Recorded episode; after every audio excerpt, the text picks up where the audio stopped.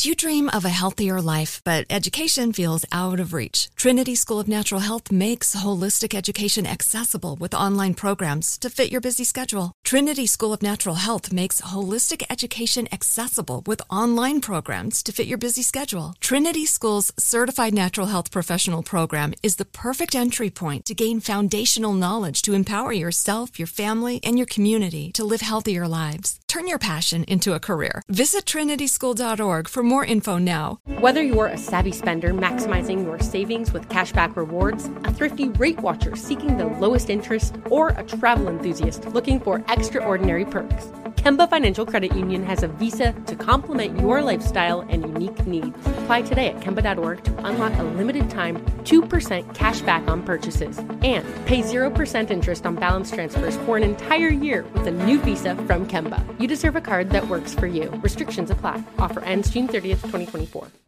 Are you looking for the perfect move in ready home this spring season? Now's the time to buy at Fisher Homes. For a limited time only, enjoy below market interest rates starting at 5.375% APR, 6.139% APR. With these exclusive lower rates, you can save hundreds on a move in ready home and start enjoying the benefits of home ownership even faster. Schedule your personal tour with one of our new home specialists at FisherHomes.com and make this spring the season you find your perfect home sweet home. Financing provided by Victory Mortgage, LLC, NMLS 461249, Equal Housing Lender.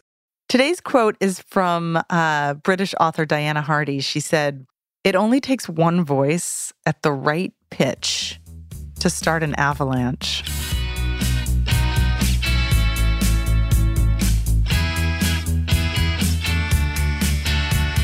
Welcome to Permission to Speak, the podcast about how we talk and how we get ourselves heard with me, Samara Bay. If you were obsessed with the podcast series Dolly Parton's America, like I was, you have heard today's guest. Shima Oliai was the producer and reporter for the series and just won the Peabody, which is like the broadcasting award for excellence, along with the show's host and her boss, Jad Abumrad. I wanted to have her on to ask all the questions about producing and about what it was actually like to be in the room with Dolly and with Jad, who's, I mean, I think the first podcast voice I ever heard when I discovered Radiolab while I was driving through the backwoods of Virginia in 2015, trying to find these like really isolated locations where we were shooting the movie Loving. Anyway, I remember hearing Radiolab and going, oh, this is podcast. um, and I wanted to have Shima on to talk about her own voice on mic, which I was really intrigued by as I was listening to the series, as well as off as the child of immigrants, as a reporter who, you know, has to ask tough questions and who as she talked about here, Jad relied on to speak up with a quote unquote love shove every once in a while during extremely intense interview moments. And also, you know, as a woman in radio trying to own her own creative vision, I was so taken with the Dolly Parton series. And I mean, clearly I'm not alone. It won every award for Best Podcast of 2019. And you know, I had a feeling that Shima would be full of of wisdom and insight, but truly was blown away nonetheless. If you're in the mood for surprising and deep and ballsy sister, uh, this is Shima Oliai.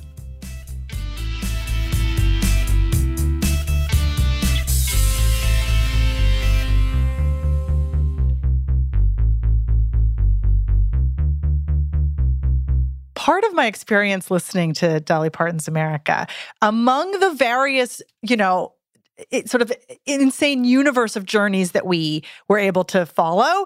One of them, and why I wanted to, what my like inspiration moment was to have you on this podcast, is that I felt like we were also listening to the journey of your voice on air. Oh, wow. Did you feel that? Because you were at first a just a name. Yeah. And then by the end, you were very much a part of the, you, you, know, obviously the intimacy of podcast is that we have your, we have these voices in our ears. And, you know, I remember, I think I even like might have lightly gasped in the car driving, listening the first time that I heard you on air and that it wasn't sort of cut around your question. It was very much like integrated in. And I was like, oh, there she is. I love your podcast because of this. And I'm like, oh, she gets it. We really had a blank slate going into this. And there are so many moments. I mean, there's 400 hours of tape. So altogether it was six hours and 17 minutes of mm. the nine episodes um, mm-hmm. plus the two music episodes that we released as bonuses but can you imagine 400 hours went to six hours it was a very personal journey for me too and people don't get to hear that that was also deliberate because the, to me the interesting aspect of this idea of oneness the first idea i had was jad's dad and dolly felt like one person to me viewing them. And I also have a Middle Eastern background. Mm-hmm. And when we were in the Kansas plains with uh, Grandma Betty and Sarah Smarsh, I actually, this is three months before we got to the Tennessee Mountain home. I had an emotional breakdown in the car, which is on tape, where I start weeping. I'm talking with Sarah Smarsh. Grandma Betty has just shared about all the domestic abuse and violence in her in her love life and with her seven to eight husbands. And I start weeping in this car as we've visited the graveyard of her ex husband. And we're driving through the Kansas plains.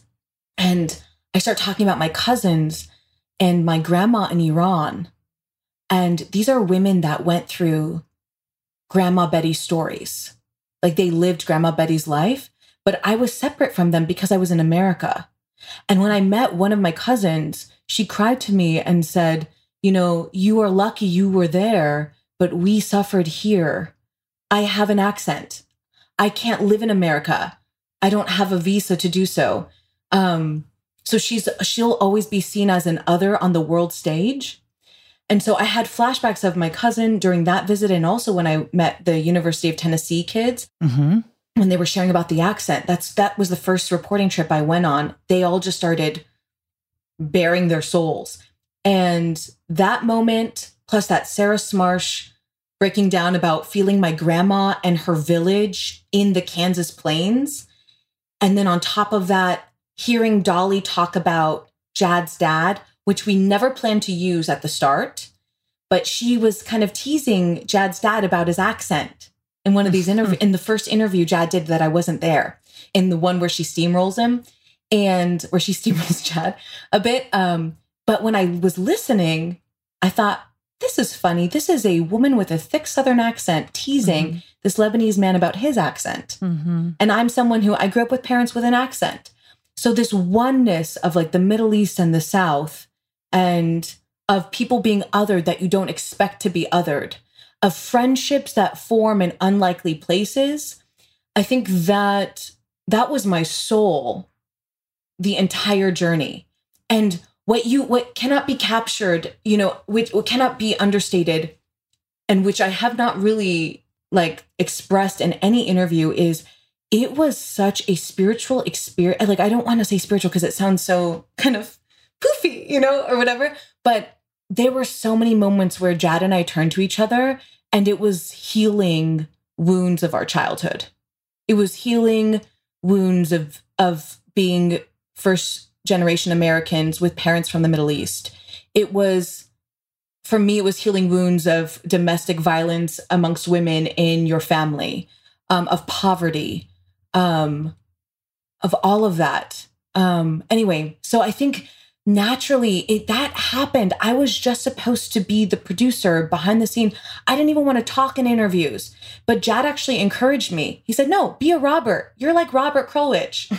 You're crazy. like you're kind of you just say the crazy thing just do it and i said no i don't want to do that i want to be serious i want to be so serious and i want to be taken seriously and he said no just be yourself but i did see my role as a behind the scenes kind of ninja and that was my role but then naturally as the series evolved my voice just entered it because my ideas were so were were are everywhere in the series. My work is everywhere in the series. I think also Jad has a brilliant audio mind and he hears things as music. And I was a flute. I was the pan flute. Like I was like I started out little. Like I was not the main, I was not the piano, right? I was not the main course. Mhm. That might have been actually Dolly, but like, you know, and there's a conductor and there's, uh, it was an orchestra to make those nine episodes. But I think I was a pan flute, maybe once in a while a saxophone or something that would come in and it would help. So if it helped the whole series, it would happen. But if it didn't help the series, those parts were not there. What helped the series is what we put in there. I mean, in theory, this is why we should speak ever. You know, it gets when we're when the, when eyes are on us, it can become, oh God, I I better be clever. Um, Yeah. but if we can always think, you know, am I opening my mouth? Am I giving myself permission to speak because what I say is going to be of use? You know, I'm also such a self editor. I'm very self critical. And it was an intense experience. I mean, it, was- as as beautiful and gorgeous, it was also really intense. I mean, for two people to do uh, something like this was insane. people were asking uh, other people I work with, you know, oh, Jad's got a team of twenty, right? And they would tell, you know, heads of in of this industry would ha- be having lunch with my coworker, and they would say, oh, Jad's got twenty doing that Dolly series, right? And my coworker would say, no, it's one this one girl. She's not sleeping, you know. But um, but it was the opportunity of a lifetime, and I am self critical, and I do appreciate that Jad also championed me. Like we would, you know, when you're in a creative um environment like that, it's like a crucible. So it's like pressure, it's gorgeous, it's like you're making a diamond, like that we were trying so hard and we were so in there. Now when I even hear a bit of the series, I think, wow, I was on another level. But it's also, you know, going back and forth and no, it's gotta be this and gotta be that. And then how do we say this and how do we say that? And I was definitely behind the scenes too. So I was championing him. But then when I would be pulled in, you know, he knows what he's doing. He's had 20 years of experience. And so when I felt, Jad, I don't even want my voice right there, he would say, no, let it be right there. That first interview, right? It was just the foundation to create a relationship with Dolly. So I, you know, he asked me to draft questions for her. And then, but he let her kind of do her own thing. She did steamroll him, but he also let her. Like it's a, it was a first meeting, but he knew we would go back. And that second interview, we prepared for months. I was on the phone with anyone who'd ever written anything about Dolly. I was, I was reading everything on her life. I was trying to find things no one had found. Hmm. And my goal was I wanted, and I told Jad this, and I think he did a Lifehacker article at that time where he says Shima is a unicorn and she makes famous people cry in interviews. Because I told him, I said, I want to make Dolly cry. And he said, You're crazy. We can't make her cry. Have- Did you hear that interview? And I thought, No, we can. We can find a way. I want her to get to a real moment of something she's never told anyone. I really wanted that. And he invited me on that second interview and we prepped. We had a four hour trajectory of an interview. We had video, we had audio, we had a, we had, I had done massive research and then we compiled it all. We organized it, we made it multimedia, and we set the agenda.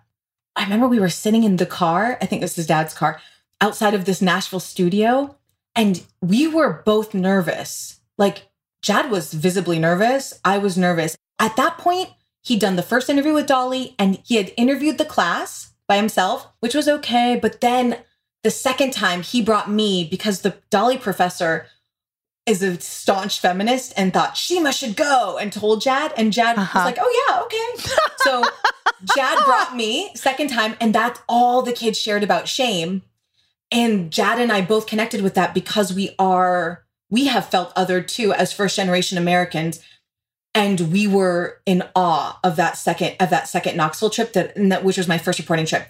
Then he takes me to Dolly.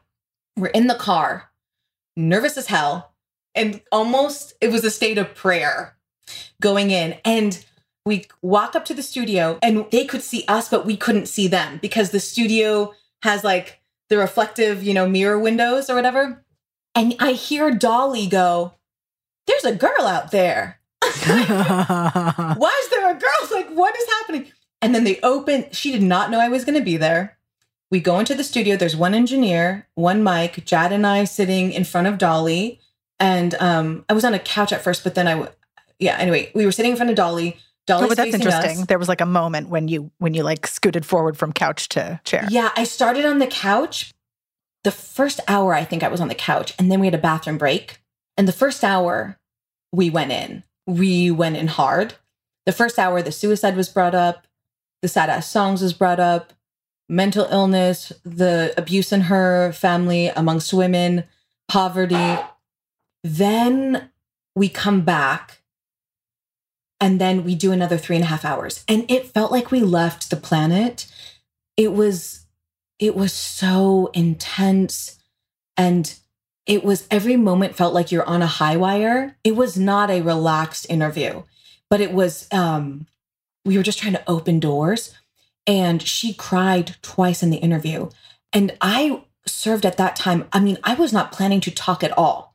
I knew the entire trajectory and I really felt like I was invisible presence. I was there to make her say what she needed to say, just invisibly. It's with when I've talked to other producers, I have a friend of mine, um, Eleanor Kagan, we were describing this, um, being the producer that's supporting a host. It is a very freaking cool experience that I don't think people talk about, where you are the invisible, like, maker of magic, but no one knows. Because you cannot talk, you cannot ruin, but you've got to make you've got to make everyone the best they can be without saying a word until it's necessary. And so there'd be a moment where there were two moments where she she would stop the question and then I would love shove. I would I would come in and one time was she would not go into the suicide and I knew the story because I had done my research, Mhm. which didn't make the podcast, but I know everything about it. And so I discovered exactly what had happened, what was going on. But, you know, and Jad also has to be polite and kind, Mhm. kinder than me. I can be more of the Mhm. bad cop because he has Yeah. the personal relationship, right? And we had to get another interview. That wasn't our last Yes. interview. So what is a love shove? So the love shove is, you know, she she answers to cut it off, and then I kind of I tiptoe, I kind of tiptoe in in my awkward way, and I was like, and I said, um, I heard there was a gun, so I just like put it out there, and she goes, there was no gun. Did you read that? And this, I said, actually, yeah, I I know from this and this and this, and then she says, I you know when I needed a gun, I'm that's when oh then that's when we we got to the porter question, right? So there's a moment that when you push, someone says something that might not serve that moment, but became like the opening of the porter story. And that was next on our agenda. So we dive into the porter story. And then with the Trump moment, that was a moment where she just stopped. She would not answer what happened at the Emmys with Lily Tomlin and Jane Fonda um, when they were bashing Trump, and she was expected to, you know, banter with them Mm-hmm. she wouldn't go into it too deeply and um that was a moment where all my research paid off because i knew i knew all about her story about porter and forgiveness. And i thought oh if she could forgive porter who pointedly came for her she's going to have compassion for she just doesn't like she's going to have compassion for trump. She doesn't jump on bandwagons. If you look at her like the even the cheesiness and the butterflies and the Dollywood, and she's in her own world. She is in her Dolly world. She is in her own sphere. She doesn't, she does not join any kind of group. And that was part of the fem, that was the answer to the feminist question. That was the answer to the Trump question. That was the answer to even, she could have joined me and Jad going, hey, let's, let's really unpack Porter. Like, let's really just say, come on, he was kind of a, he was mean. Come on, Dolly. You know, she wouldn't even jump with us into that mm-hmm. question. So I think even with the Me Too movement, she wouldn't really even jump into that. She wouldn't, she doesn't jump into any kind of trend or group, anything like that. She totally stands as an individual. And at the end of the day, I also think that's linked to her faith, that she feels like she has her own mission on this planet and with her faith and her and God or who, uh, whatever you might call that spiritual um, essence. She prays every morning at 2 a.m. and then writes. She's on her own train. I want to talk about this moment that you're talking about where the where the energy changes in a room. Sometimes it's as obvious as like literally the person you're interviewing saying, "I'm not going to answer that." But Yeah. sometimes it's not. It makes me think of Anna Deavere Smith, who does these amazing one-woman shows where she embodies all the characters that she's interviewed. Yeah. She writes about listening for, and this is sort of a Shakespeare metaphor, but you know, Shakespeare has this um da da da da da da da da da iambic pentameter Yeah. and um and that that da da da da da da is sort of meant to um reflect the heartbeat and when it goes off when it's da da da da da da da da da da shakespeare used that very specifically to mean like something's really wrong with the world like something on a on a on a you know grand psychic level and so what anna deavere smith says is she listens for the the trochee the the the, the off rhythm in the second beat and that's her metaphor. I, I mm. don't think it's literal, but that thing of like when someone talks in a way that accidentally reveals something and you want to like go in there. Okay, so this is what happened. I was I started as the main researcher on this project. Then I go in to produce, which producing means very different things in very different places. But because it was a two person project, it meant a lot more than you would expect, right? You were clearly 19 of the 20 people that works behind the scenes. Yeah, so it was, you know, a- I know Jad, it was probably 10 and 10, you know, maybe sometimes 15 and 5, no, no, 11 and 9. I know, but it was, it was a lot. When I push, he knows I can push in a way that he has to be her sturdy ship, but I mm. can be the wave to rock it around a little bit Right. and see what comes up. Then toward the end of that four hour trajectory, my research became that gut the gut feeling is not just intuition which is very important. My master's was in psychotherapy. So a big part of my life and also my personality is if someone is suffering i kind of want to know what's going on. This is also part of my buddhist background is i've met thousands of young women that would tell me what their suffering was right? So i naturally i don't want people to be superficial with me at all ever it's almost kind of inappropriate like i don't want small talk mm-hmm. I want to know what's really going on. And it's out of love. I really, I really love people. And I, I, I think that through someone sharing, everyone is healed because everyone is human and understands, right? So there's that Trump moment. She just cuts it, done. I'm not talking about it, Jad, because she couldn't say anything. And I actually shared a story about my life in that moment. And I think Dolly was like, where the hell is this girl? What is she talking about? This silent little. She wasn't even supposed to be This- here. She wasn't supposed to be here. What's her name again? You know, she just. it she's like, sounds did- foreign. Why did yeah? Why did Jad bring this? For, who? Where'd she come from? She had no idea. And I had this had my huge curly hair. like I look like I was like ah, and um, and I was very quiet until this moment where I just shared this story, and then she still answers in a quick way, and then I go in and say, hey, didn't you want to protect him? Like, didn't you just want to protect this person in the room? And that's when she said, Yes, I wanted to say, let's pray for the president. Why don't we pray for Mr. Trump? And and I knew I, I sensed what the answer is, but I didn't know what her answer was, right? But mm-hmm. that's because I knew about Porter. I knew about her mm-hmm. family. I knew about her heartbreak. I knew about things that she wouldn't even share with us. And so I knew that. And so I shared a story that I felt like she would know I got it. Mhm. And I think that was true. I think she goes, Oh, she gets it. She's Right. not trying to get me. She's not trying to trick me. She gets it. And when we left that interview, we were so high. Jad and I had reporters high. We could not believe the places we went. That four and a half trajectory was the foundation of the entire series. And she cried twice. So I became this kind of good luck charm. I became like the lucky rabbit's foot for Jad. After that, he said, "Okay, I'm taking Well, her also, if everywhere." that was your goal, like Yeah. you you achieved it way too early in your trajectory. okay, we're gonna take a quick break and we'll be right back.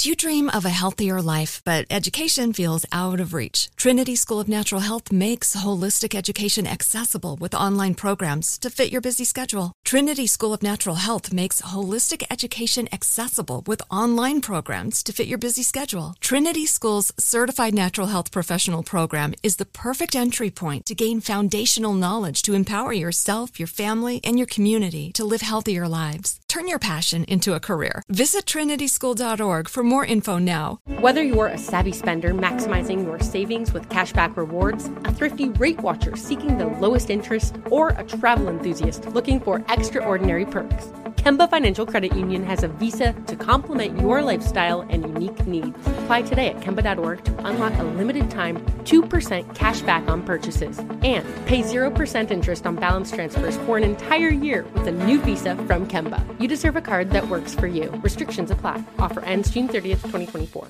Are you looking for the perfect move in ready home this spring season? Now's the time to buy at Fisher Homes. For a limited time only, enjoy below market interest rates starting at 5.375% APR, 6.139% APR. With these exclusive lower rates, you can save hundreds on a move in ready home and start enjoying the benefits of home ownership even faster. Schedule your personal tour with one of our new home specialists at FisherHomes.com and make this spring the season you find your perfect home sweet home. Financing provided by Victory Mortgage, LLC, NMLS 461249, Equal Housing Lender.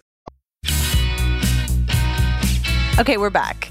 Can I ask you, when you come up with questions, I, as someone relatively new to question asking in a formal sense rather than in a cocktail party sense, um, I would like to say I have no idea what I'm doing. And I go back and forth between coming up with questions that I truly want to know the answer to and coming up with questions that I think will elicit the types of answers from my um, guests that reader that readers that listeners will need to know, but that I'm a little too like inside baseball. I already know the answer, mm. which makes me feel. You know, I wonder since obviously some of the secret to your brilliant question asking prep is prep is just the amount of work you're doing. But I also wonder like what is that like, oh, that's a good question. Or I want to know about that, but how do I ask it to get in? Yeah, I think um so research is the first step, right? And then wanting surprise, wanting to like even me and you, wow, this is so meta or whatever. but no, for even sure. me and you, I mean, I'm gonna enjoy this interview more if I get surprised by things I discover, especially I mean, I've only spoken about the Dolly series maybe five times in interviews. You know, I'm still learning how to talk about it but I even hear myself repeating things that I've said before because it feels comfortable. Dolly has done that a billion times over 50 years. Yeah. A, like she has answered the same questions a billion times. So she has these sayings that are funny, charming, genius that she just uses over and over again. And as you do research, you realize, oh, when you think she's being so spontaneous with you, she's not. Yeah. She's playing yeah. you, you know? Yeah. Even yes. in concert, she's playing you. And what was crazy was right before I moved to New York, I saw her in concert, the only time I've ever seen her in concert. And I heard these stories of her Tennessee Mountain home.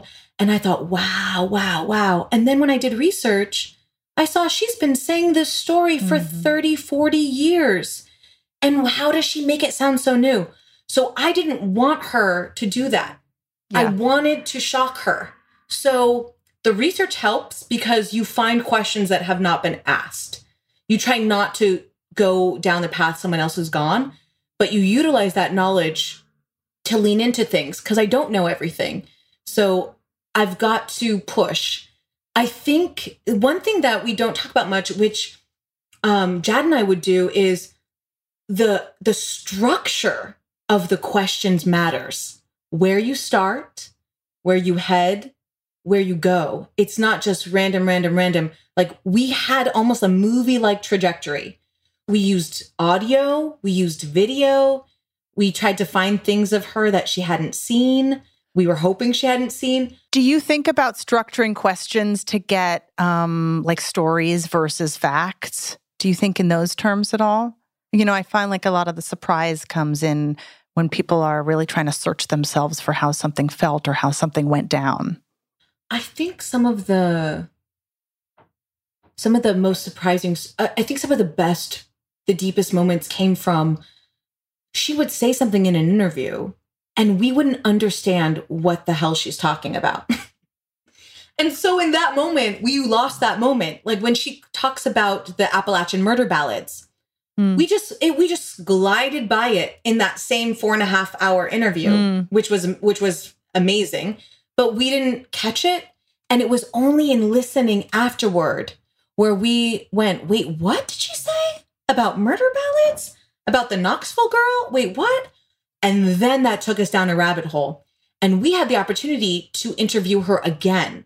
So what you're getting, um, also, I think one of the beauties of the interviews of Dolly in the series is you're getting like 15, I don't know how many hours by the end that we had, maybe 15, I don't know, but where we could go deeper and deeper and deeper and say, remember when you said this? Well, what about this? Remember when you said this? Well, what about mm-hmm. this? So we could come at her from every angle. So I, I would say we had the luxury of repetition Yeah. which helps us because we're not really just doing an interview we're creating a documentary experience. And it sounds like that's also something that you're doing with uh, the the other people that you referenced for your next project. That it is about these longer conversations that layer. yeah. But that actually came out. Yeah. Yeah yeah. That came out two weeks ago.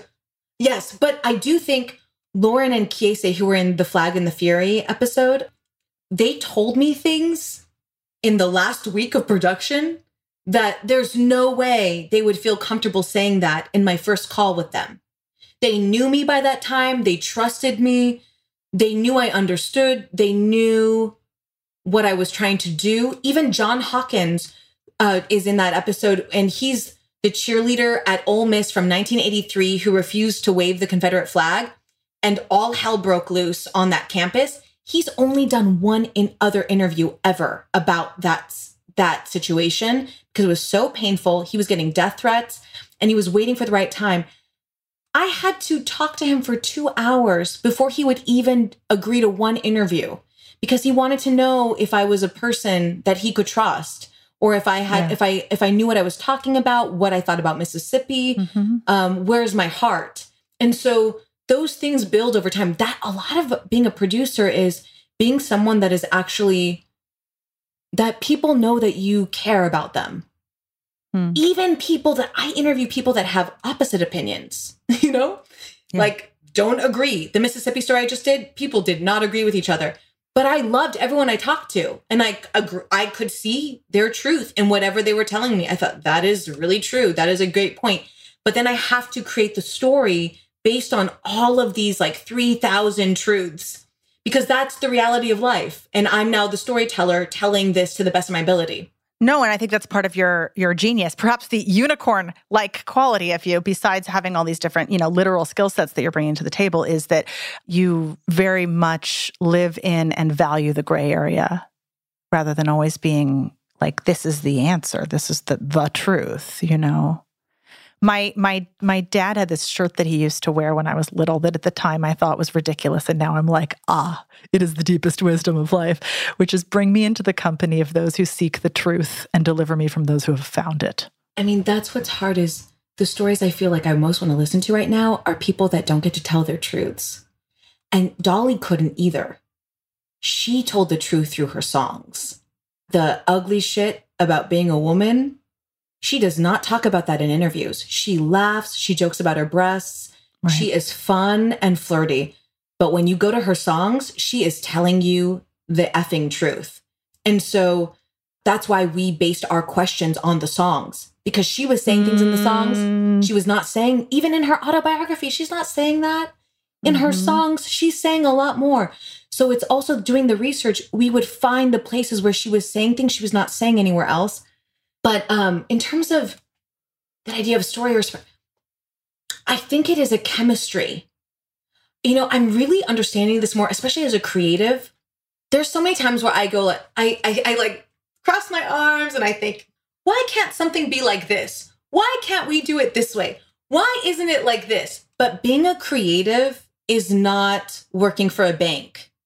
A lot of it is the intangible stuff it's really interesting because there's things that look really nice you know, constantly we're getting offers for other projects or do this or do that. But um, the chemistry of life, the chemistry of two people talking, the chemistry of ideas, the chemistry of story building, the chemistry of the pre interview, the chemistry of the actual interview, the chemistry of the research, like having the taste when you read something. And this is where Jad was my cheerleader, um, especially when I was first starting and I was like very timid and I didn't want to talk. I thought I was not supposed to be talking. He he pointed out. He said, "Oh, you do the thing." I said, "What do you What do you mean I do the thing?" He says, "You get random.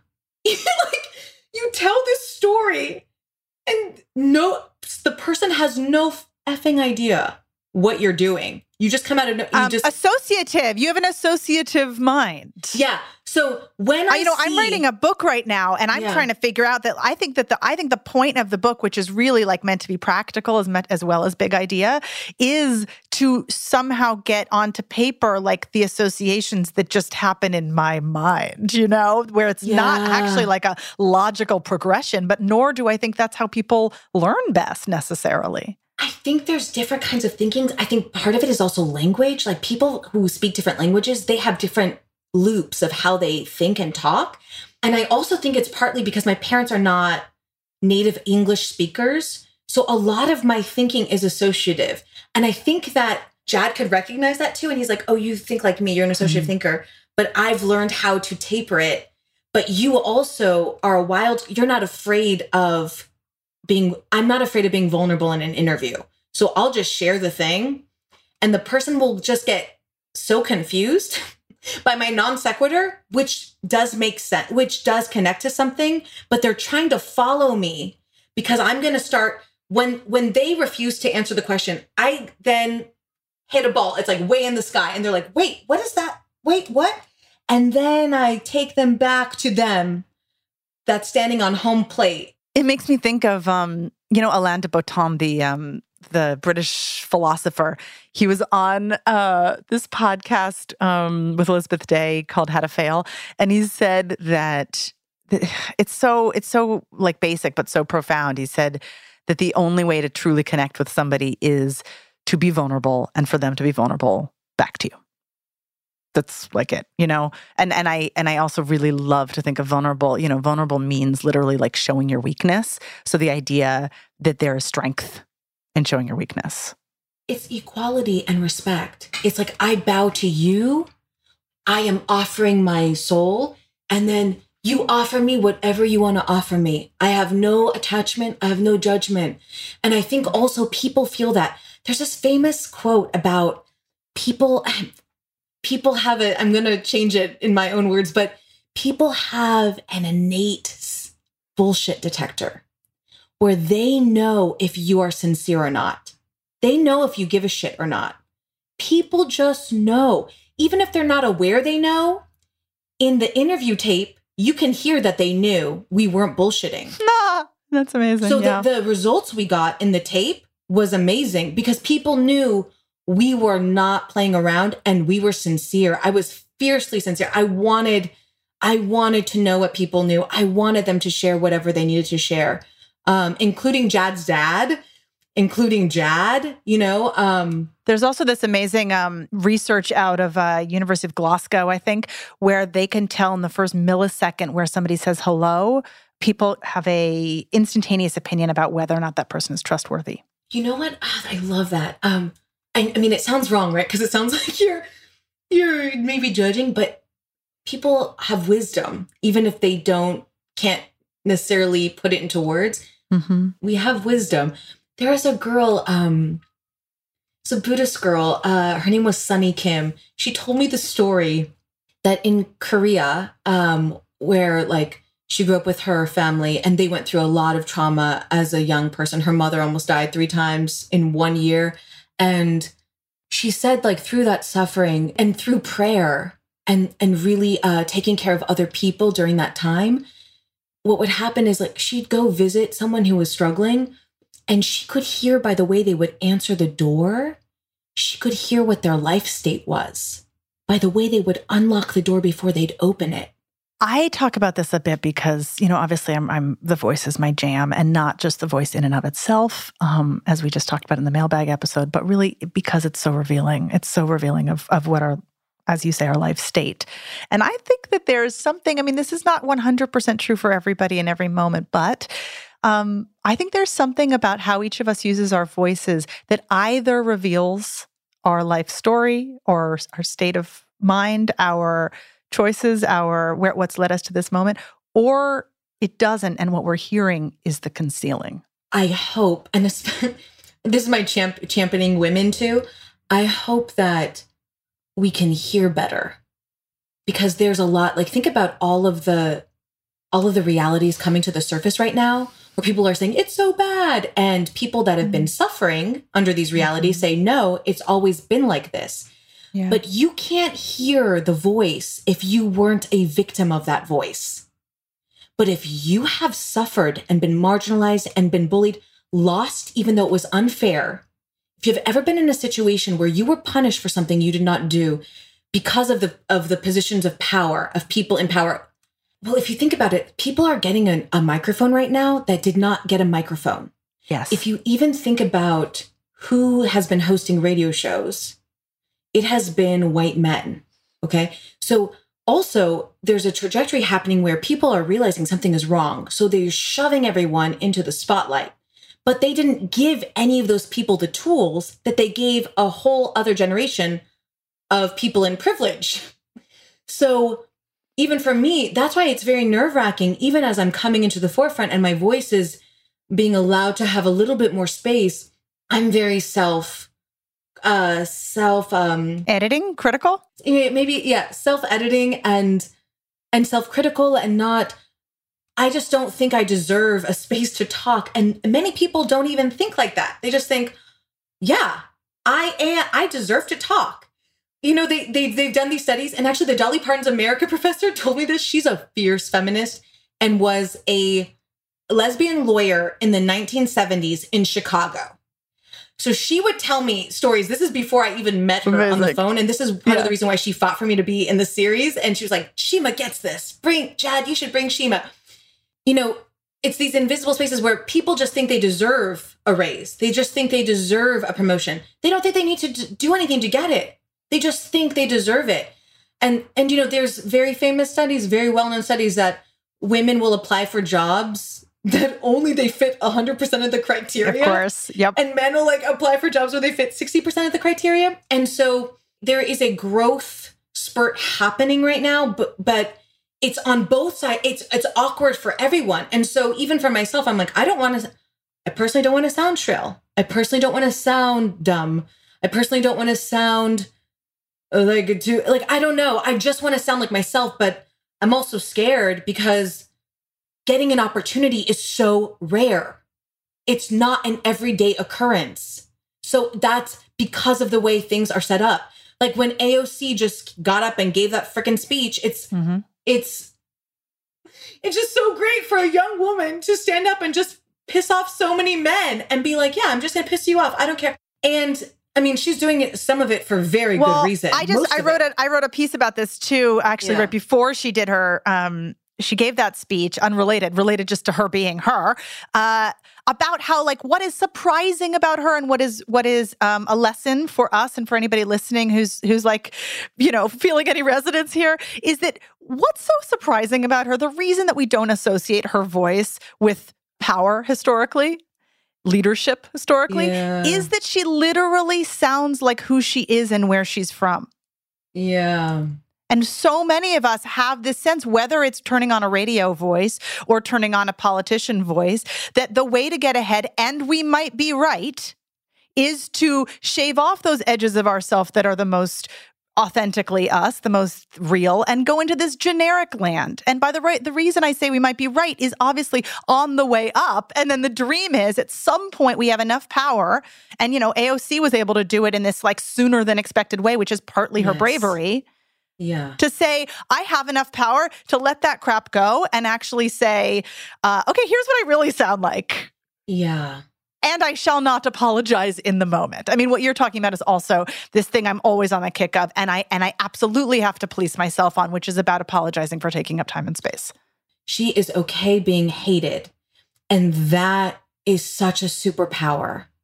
Like that, that, that's what I find the most in awe about her is she does not care if she's hated. and I think, wow, I wish I were more like that. I'm Yeah. not that. That's not my personality. Yeah. But I'm also I'm a different I'm a different flavor. I'm a different instrument. But in a way, I would say part of what your job was, part of, of the of the puzzle piece that you, you know, provided in what you talked about with your, you know, dynamic with Dolly is that you were willing to say some things that were uh, came out of Mm. left field or Yeah. were not the good cop. There, you know, you have your own ways. I mean, I don't need to defend you. You could defend yourself, but you know what I mean. Like Yes. there, we we the ways in which we experiment with being brave enough to be unliked is, I You know- think, really, really helpful. Even speaking up as I worked with Jad, right? Like speaking up Yes. in in private with Jad. I had a ab- question about how you guys agree or disagree. Yeah. And, and what that process is. So if I were just thinking about Shima and my career, I would not have spoken up about some things. I would not have said, "Hey, we need this." Hey, Eh, like I just wouldn't have said it because I'm in a. I love my job. I don't need to speak up. da, da, da. But I was, I, as per Dolly, I was praying a lot about the series and. I felt like it was a chance to tell talk to America. I felt like it was a chance to tell Dolly's story. I felt very personally connected to the story um, as a woman and and and with my roots in the Middle East and all of the things that were all all of the ideas that you hear in the in the in the trajectory and the adventure that we go on. But I remember praying, I want to open the gateway for all women through this series. And part of that is how I stand my own as a creative behind the scenes, even though I am Yeah. this person's junior and they are employing me. Yeah. I don't know if anyone would have listened to me if this guy didn't give me a shot. Mm-hmm. You know, I like, was anyone going to give me a shot? Like, someone has to see your genius too. Someone has to see your talent. Then you can do what you want with it. There's another part of that puzzle which I really don't want to miss out on, which is that because you were doing this work on yourself, on on the on the why, you were speaking up in a way that wasn't just speaking up for Shima, and in fact may have been if things had gone differently against your best interests. But you Totally. were Oh, speaking no. up on behalf of, Yeah. and that is, I mean, I think that is part of what was so successful about this this you know viral moment that um that AOC created. That she it, it was not just like this guy said something mean to me and I would like to say that I don't want to be treated that way. It was not that at all. In fact, she spent the whole first half saying it has nothing to do with me Yes. and how I'm treated. It has to do with a history of this. Do you know how many women were sitting at home? Like millions have seen that video now. And I and so the reality is I'm thinking I have two thoughts when I watch that. I think this is insane that this is what's happening in Washington. Like this is taking up time during a period in the country where people are dying off in like the thousands and perhaps like and we don't know how much it'll snowball to it's it's a it's a it's a horrific time in american history. And she has to take time to address this. But every woman at home that has ever been just spit at like i mean spit at talked for doing nothing for just walking on the street called called Well, whatever And in fact, it's connected now that I hear you talk about this because yes, I had the same thought of like it's insane that she has to sort of like uh, speak about this the sort of triviality of these two words got, getting getting strung together and thrown at her. uh, Yeah. you know, among the billions that she's received. Why? You know why? But it's connected to the fact that those same women that you're talking about that were home listening to this are also the same women who have had to deal with, you know, life since since November of 2016 and what that moment was. Okay, one more question before we take another break. Here's what I really want to know. At the top of the final episode, you get on the microphone and ask for money. okay. It's so fucking good. And it's a it's a money ask I have never heard in my whole life. Like there's no apology in it. Oh my and God. It's so you. Like what was that and what how did you prepare for it? What did you think as you were going on mic? It's so funny that you asked that because I find that oh, I find that money ask to be a microcosm of the series, which is I did not expect to do the money ask. like I did not I I and then I got asked to do it. I work for Jad's company. I don't really work for WNYC, right? Mhm. So Mm-hmm. Jad said, I want you to do the money ask. And I think it was also him giving me a moment to say, Hey, I produced this thing. And I was scared. I've never asked for money. And I did a very standard one in two episodes previous to that one. Mm-hmm. But I got, because I'd already done it, I was thinking, what do I want to do? How do I? So I just built something. I took, I was trying to think how to, I was thinking about the victory lap because the last episode is a lighter one. So we're really just like, we talk about our tattoos, we talk about 200 years from now. You had also been getting feedback by that point from listeners, right? Oh, yeah. So like you it it did strike me as as a different type of ask than you might have done before this had had like hit air. Yes, it was it was me talking directly to people that were in the series with us and like knew who we were and and were enjoying it or hating on it whoever but I just I was speaking to the listeners, you know? And it started with I knew I had to do it. I knew I wasn't going to narrate any part of that last episode. You hear me in that last episode because I ask about the tattoos with the kids, Yep. um, with the UT kids. And no, and I love that. I love that when he's when he's like, by the way, that was Shima's question, not the kid's question. The best part of that is just the kids' reaction because they're like, "What?" I thought, "What? No one knows Mm-hmm. about tattoos." But um, th- they were actually kind of the highlight of all of that. But um, No, and I do want to say that the the act of using their questions and then ha- putting them into Jad's mouth was like yes, dreamy, just I mean, dreamy. after we met with the UT kids, that was another bright idea of going back to Dolly and doing another interview with Dolly. Is just putting their questions in front of her. So it gave us the space to not be critical, but to be critical. Like, hey, the kids wanted to know this. The kids wanted to know what do you think about your accent? You know, they kind of feel ashamed of it. I don't. We don't know. What, what do you think? You know. So we we to ask the things that are a little bit But to voice to to uh, to give voice to the students who felt like so distant, you know, literally and, and probably metaphorically from Dolly, and then to have their questions be directly asked to her was like a real. I mean, that actually now that I say it, felt like it was a real um, crumbling of a of a of a like you know power structure. Yeah, and they were so happy too because they wanted to ask those questions, right? Yeah, So yeah. um, they were real. They were like real questions. Oh my gosh, I love those students. By the way, I still talk to some of them. They're anyway, brilliant, brilliant young people. Um, so the ask, yeah, I was terrified. I asked membership services at WNYC. I actually had a meeting with them. I said I'm very scared, and then they told me, they told me Jad's record for how much someone gave. this explains a lot of my relationship with Jad. They explained to me when Jad asked once, people responded with this kind of figure. And I thought, ah! so this is so much. I mean, this is the beauty of my relationship with Jad. Is like we this is like this is the this is the invisible like chemistry, right? Like we compete too. We try to outdo each other. I probably do it more because I'm free to do so because I have because I am like the young kid coming up or I'm, you know, I kind of feel like I'm like the younger sister figure and I go, "Hey, I want in there," you know. So, we were editing the final episode. I thought, "Hey, this is my last moment. I'm going to be creative." So, I built the start and then I put in the questions. I put in the moments that I knew people loved the most, you know, and then I made it and then I sent it to Jad. And Jad was just expecting me to do a straight up ask with no music, no nothing, no build. And then when he saw it, even though he's like tired and he's like, we're wrapping the thing, he saw what I did and then he built on it. So then he built a middle moment and then I built the final moment. So even though we would we didn't expect to do that, that was that was the genesis of the Dolly series too. Was like I would throw him more than he asked for and then he would respond in a glo- in a generous way and then I would push back in a generous way. And then we would get to something that was just unexpected. It was just supposed to be a straight up ask, no sound, no nothing.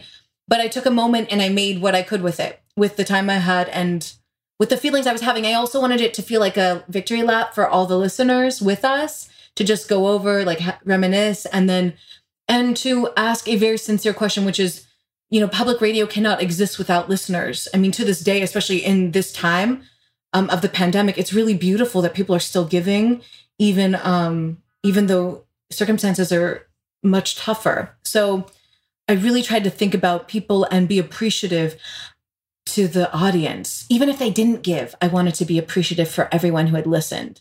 So that's what I did. And as lessons go, you know, there's a lot in that. But one thing that I'm hearing is that in various ways, you really gave yourself permission to bring your actual voice to that microphone. And one way you did that was to really connect with The Who, you know, mm. out there. Mm. One way was to connect with, um, how proud you were of what you've made at that point to just trust that it was not yeah. something you needed to sort of like if you liked this uh, you know uh, which is a trap that any of us could have fallen into yeah. um, and then and then also you know healthy competition nothing like some uh, some I'll show you energy. Um, okay, we're going to take another break and we'll be back to find out who you brought in for us.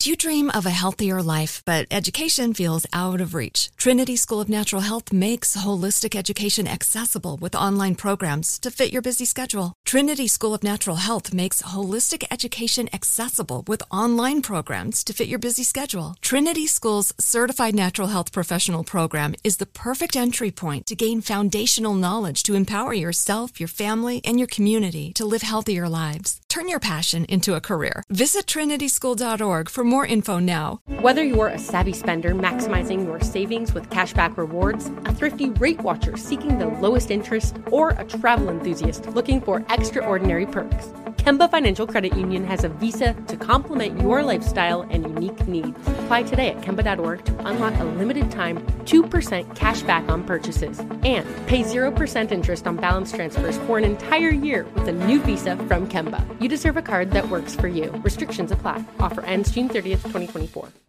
Are you looking for the perfect move in ready home this spring season? Now's the time to buy at Fisher Homes. For a limited time only, enjoy below market interest rates starting at 5.375% APR, 6.139% APR. With these exclusive lower rates, you can save hundreds on a move in ready home and start enjoying the benefits of home ownership even faster. Schedule your personal tour with one of our new home specialists at FisherHomes.com and make this spring the season you find your perfect home sweet home. Financing provided by Victory Mortgage, LLC, NMLS 461249, Equal Housing Lender. I just feel like this could definitely be like um, a multi-episode series about um, you and us and our take on the world, um, yeah. which is just a different. It's a yeah. different format. What can I say? Um, okay, will you tell me who you brought in for us? So I brought in Michaela Coel, who is who should be president, even though she's not American.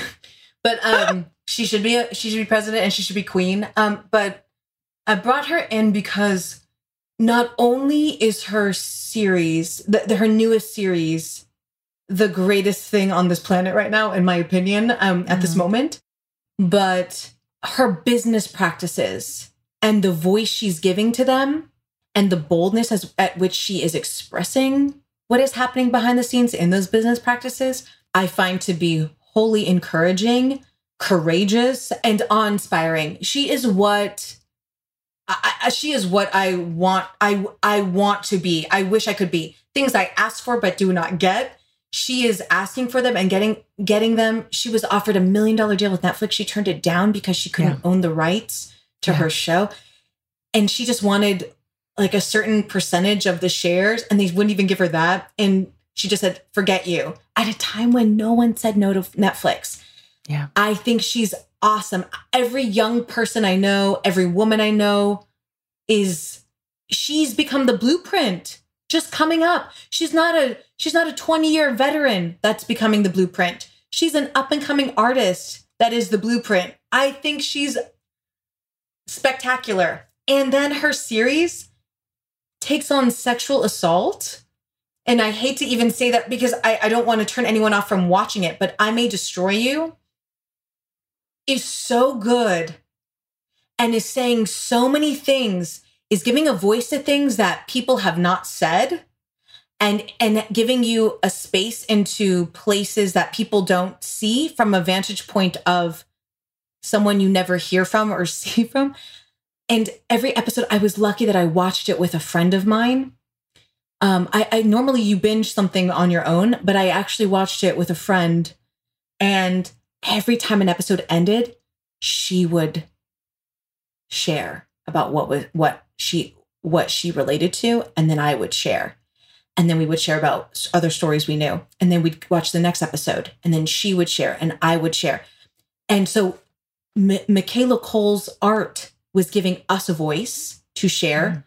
Her business practices and her speeches about her business practices made my coworkers, they would like send me her speeches. Like because the girls girls have their own hidden community mm. where they're pushing each other to ask for more but all of us a lot of us are getting said no to but and and even sometimes i'm told by other young women around me shima you should ask for this but they would never ask for that but i'm mm-hmm. kind of mm-hmm. the guinea pig and then i ask and it's like no you can't get that because you know who are you so i think that's happening everywhere i don't think it's personal to me or anyone else i do think the ideas of ownership of artistry of being a woman of being the idea of sexual power, the idea of business power, all of that is encapsulated in this phenomenal human called Michaela Coel. We're going to listen to a short clip. Because you set it up the way you did, I'm switching. I was trying to decide between two, but I'm going to do a little bit from her uh, McTaggart lecture. I bet you've heard this. Yeah, I think so. Many of us in this industry, this world, are on creaking ladders, climbing surrounded by noise, stress, and nothing real, not even the ladder itself. It can make the future feel bleak and devoid of peace, leaving some feeling isolated to the point of suicide. I think of Anthony Bourdain, who, his, who ended his life on June 8th while shooting a series. I think of Alex Beckett, an actor who ended his life April 12th mid a theatre run. I'd worked with him in that place, far away. Is there care for anyone's mind. Oh my gosh. Right? Yeah. I mean, talk about what a voice is conveying. She is nothing but a humanist. Like she sees people, she hears people, and she's very connected to her own, probably because of her own trauma too. She's, she sees the person deeper than she sees the artist. And I think in in realms of creativity, we forget that there is a person in front of us and the person matters more than the art. At the end of the day, the person fucking matters more than the art. And that is not part of our society. It's not how we view things, it's not how we measure them. It's why the country is as it is right now people, it's everything else matters more than the person, the one person. We've forgotten the person for a lot of the fucking circus, whether it's in art, Hollywood, fucking politics, fame, fortune. I mean, whatever. something that came up with uh, with um, Ilyse Hogue, uh, my previous guest, is this idea that I think about a lot about how we don't really talk about this aspect of the patriarchy, quote unquote. But you know, part of its um, magic lies in trying to dissociate our brains from our bodies. And this idea that, like, if we don't have bodies, well, that's convenient. And it's also very convenient for capitalism, by the way, because then we can work 80 billion hours a week and we can skip pee breaks and we can not go outside for lunch because who needs that? You know, work, work, work. The more you work, the more you make. I mean, if we start to think of all of that as, you know, I don't know if a lie is the right word, but as certainly a truth that serves somebody besides us, then we can start to think about what what what is it to not live that way then? If you think about like the history of women, I'm like, this is so my jam. There are thousands of etiquette books for women on how to behave. And why are there thousands for women and not thousands for men? It's because you are property.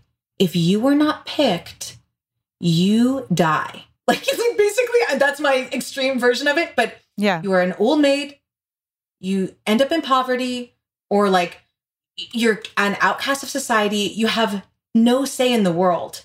And so you have to learn how to harmonize in order to live, to just live. and this is where Virginia Woolf is like my f- Virginia Woolf is my favorite voice. That you know there are audio, there is audio of her, but you know, but You're like holding back. yeah, yeah. But she is my, she's my. I mean, I Michaela Coel, a living person without a doubt. At this moment in time, without a doubt. But um, Virginia Woolf says that when she got an inheritance, I think from her aunt, that mattered more. That money mattered more. So she could have her own room. Mhm. That's why that book is called A Room of One's Mhm. Own. Mhm. That mattered more than getting the vote. Can you imagine? That is not what we're taught in school. Her having that money to be able to create mattered Yeah. more than having the vote. Like, think it, that's what Michaela Coel is living right now on in the realm of life and death. Watching other artists feel so lost and without power, killing themselves. Like, to that extent, I mean, that's that's what I love about this moment. That's what I also feel like we have so far to go. So when I got my first recording studio job, I was the only girl hired. I was the only woman on staff. And I learned how to be tough. When there was a joke about sex, when there was a joke about me or my body or a woman, I, you learn how to spit back. And you feel good and you feel like you're the one in control and you feel cool and you wear, you know, you, You, label feel that like power. Yes. And there was a moment where I got, I heard my real voice. And I woke up one morning and I thought, oh my God, I'm miserable. This job looks shiny, but I am miserable. And I am, I have to fucking play the game. I cannot even be myself. I, am I just look tough and I have to do it to survive. But I hate this job no matter how good it looks, no matter how sexy it is that I'm recording with this artist or whatever, I hate it. And I fucking quit music at that time. And I was a second grade teacher for the next year of my life. And being with kids melted me. I thought, oh, Mm. wow, I have so much. There's so much between what my soul or whatever is my inside and my outside are so estranged from each other. And it took years to collapse that. And most people live in the space between. They it's it's so difficult to collapse. It takes a lot of guts. You have to be able to when someone hurts you, be able to have a dialogue with them.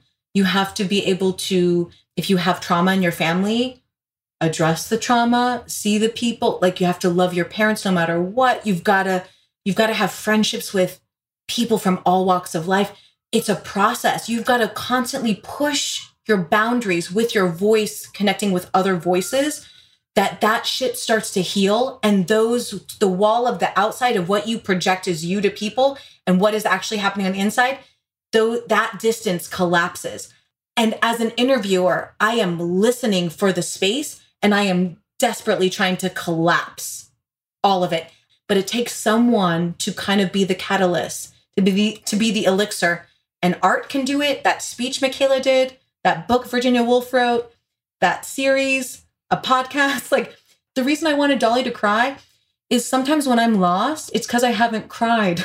Like I've gotten so frozen because I'm surviving in the world Yeah. and I can't feel myself anymore. And I have to get to a place where I can feel what the fuck is going on? What have I just lived through? What is happening? Because things are moving so fast. Anyway,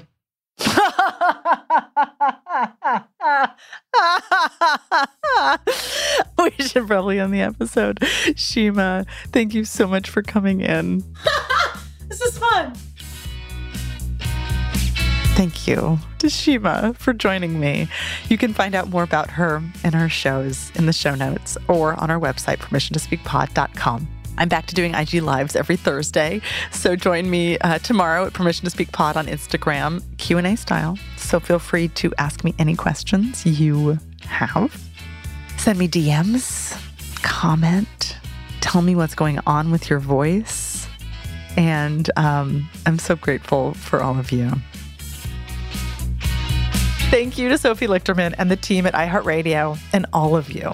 We are recording this podcast at various locations around Los Angeles on land that is the historic gathering place for the Tongva Indigenous Tribe, and you can visit usdac.us to learn more about honoring native land. Permission to Speak is a production of iHeartRadio and Double Vision, executive produced by Catherine Burt Canton and Mark Canton. For more podcasts from iHeartRadio, listen on the iHeartRadio app, Apple Podcasts, or wherever you get your favorite shows.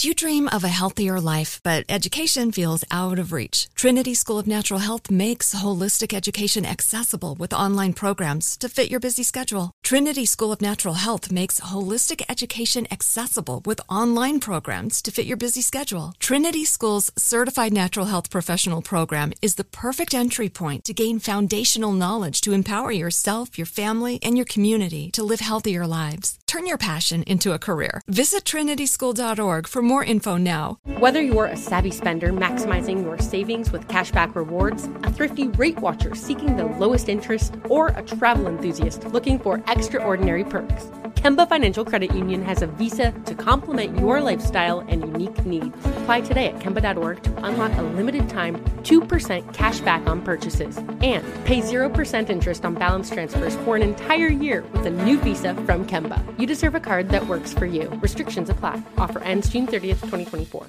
Are you looking for the perfect move in ready home this spring season? Now's the time to buy at Fisher Homes. For a limited time only, enjoy below market interest rates starting at 5.375% APR, 6.139% APR. With these exclusive lower rates, you can save hundreds on a move in ready home and start enjoying the benefits of home ownership even faster. Schedule your personal tour with one of our new home specialists at FisherHomes.com and make this spring the season you find your perfect home sweet home. Financing provided by Victory Mortgage LLC, NMLS 461249, Equal Housing Lender.